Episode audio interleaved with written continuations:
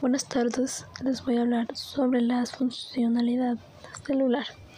La célula está constituida por tres elementos básicos, la membrana plasmática, el citoplasma y el material genético que sería el ADN.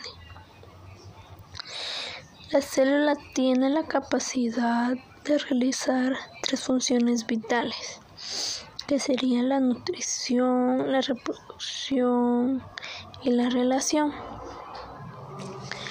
La relación comprende de todos los procesos que necesita la célula para tomar la energía y la materia que necesita para poder vivir, crecer y cuando sea el caso para poderse reponer cuando sea dañado.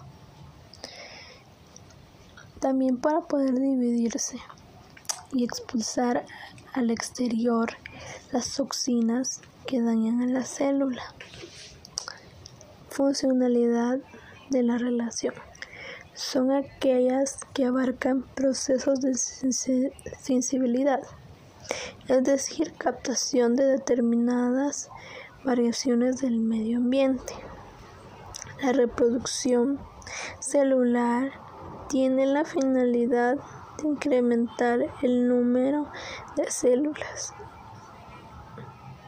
ya sea este un organismo unicelular o pluricelular.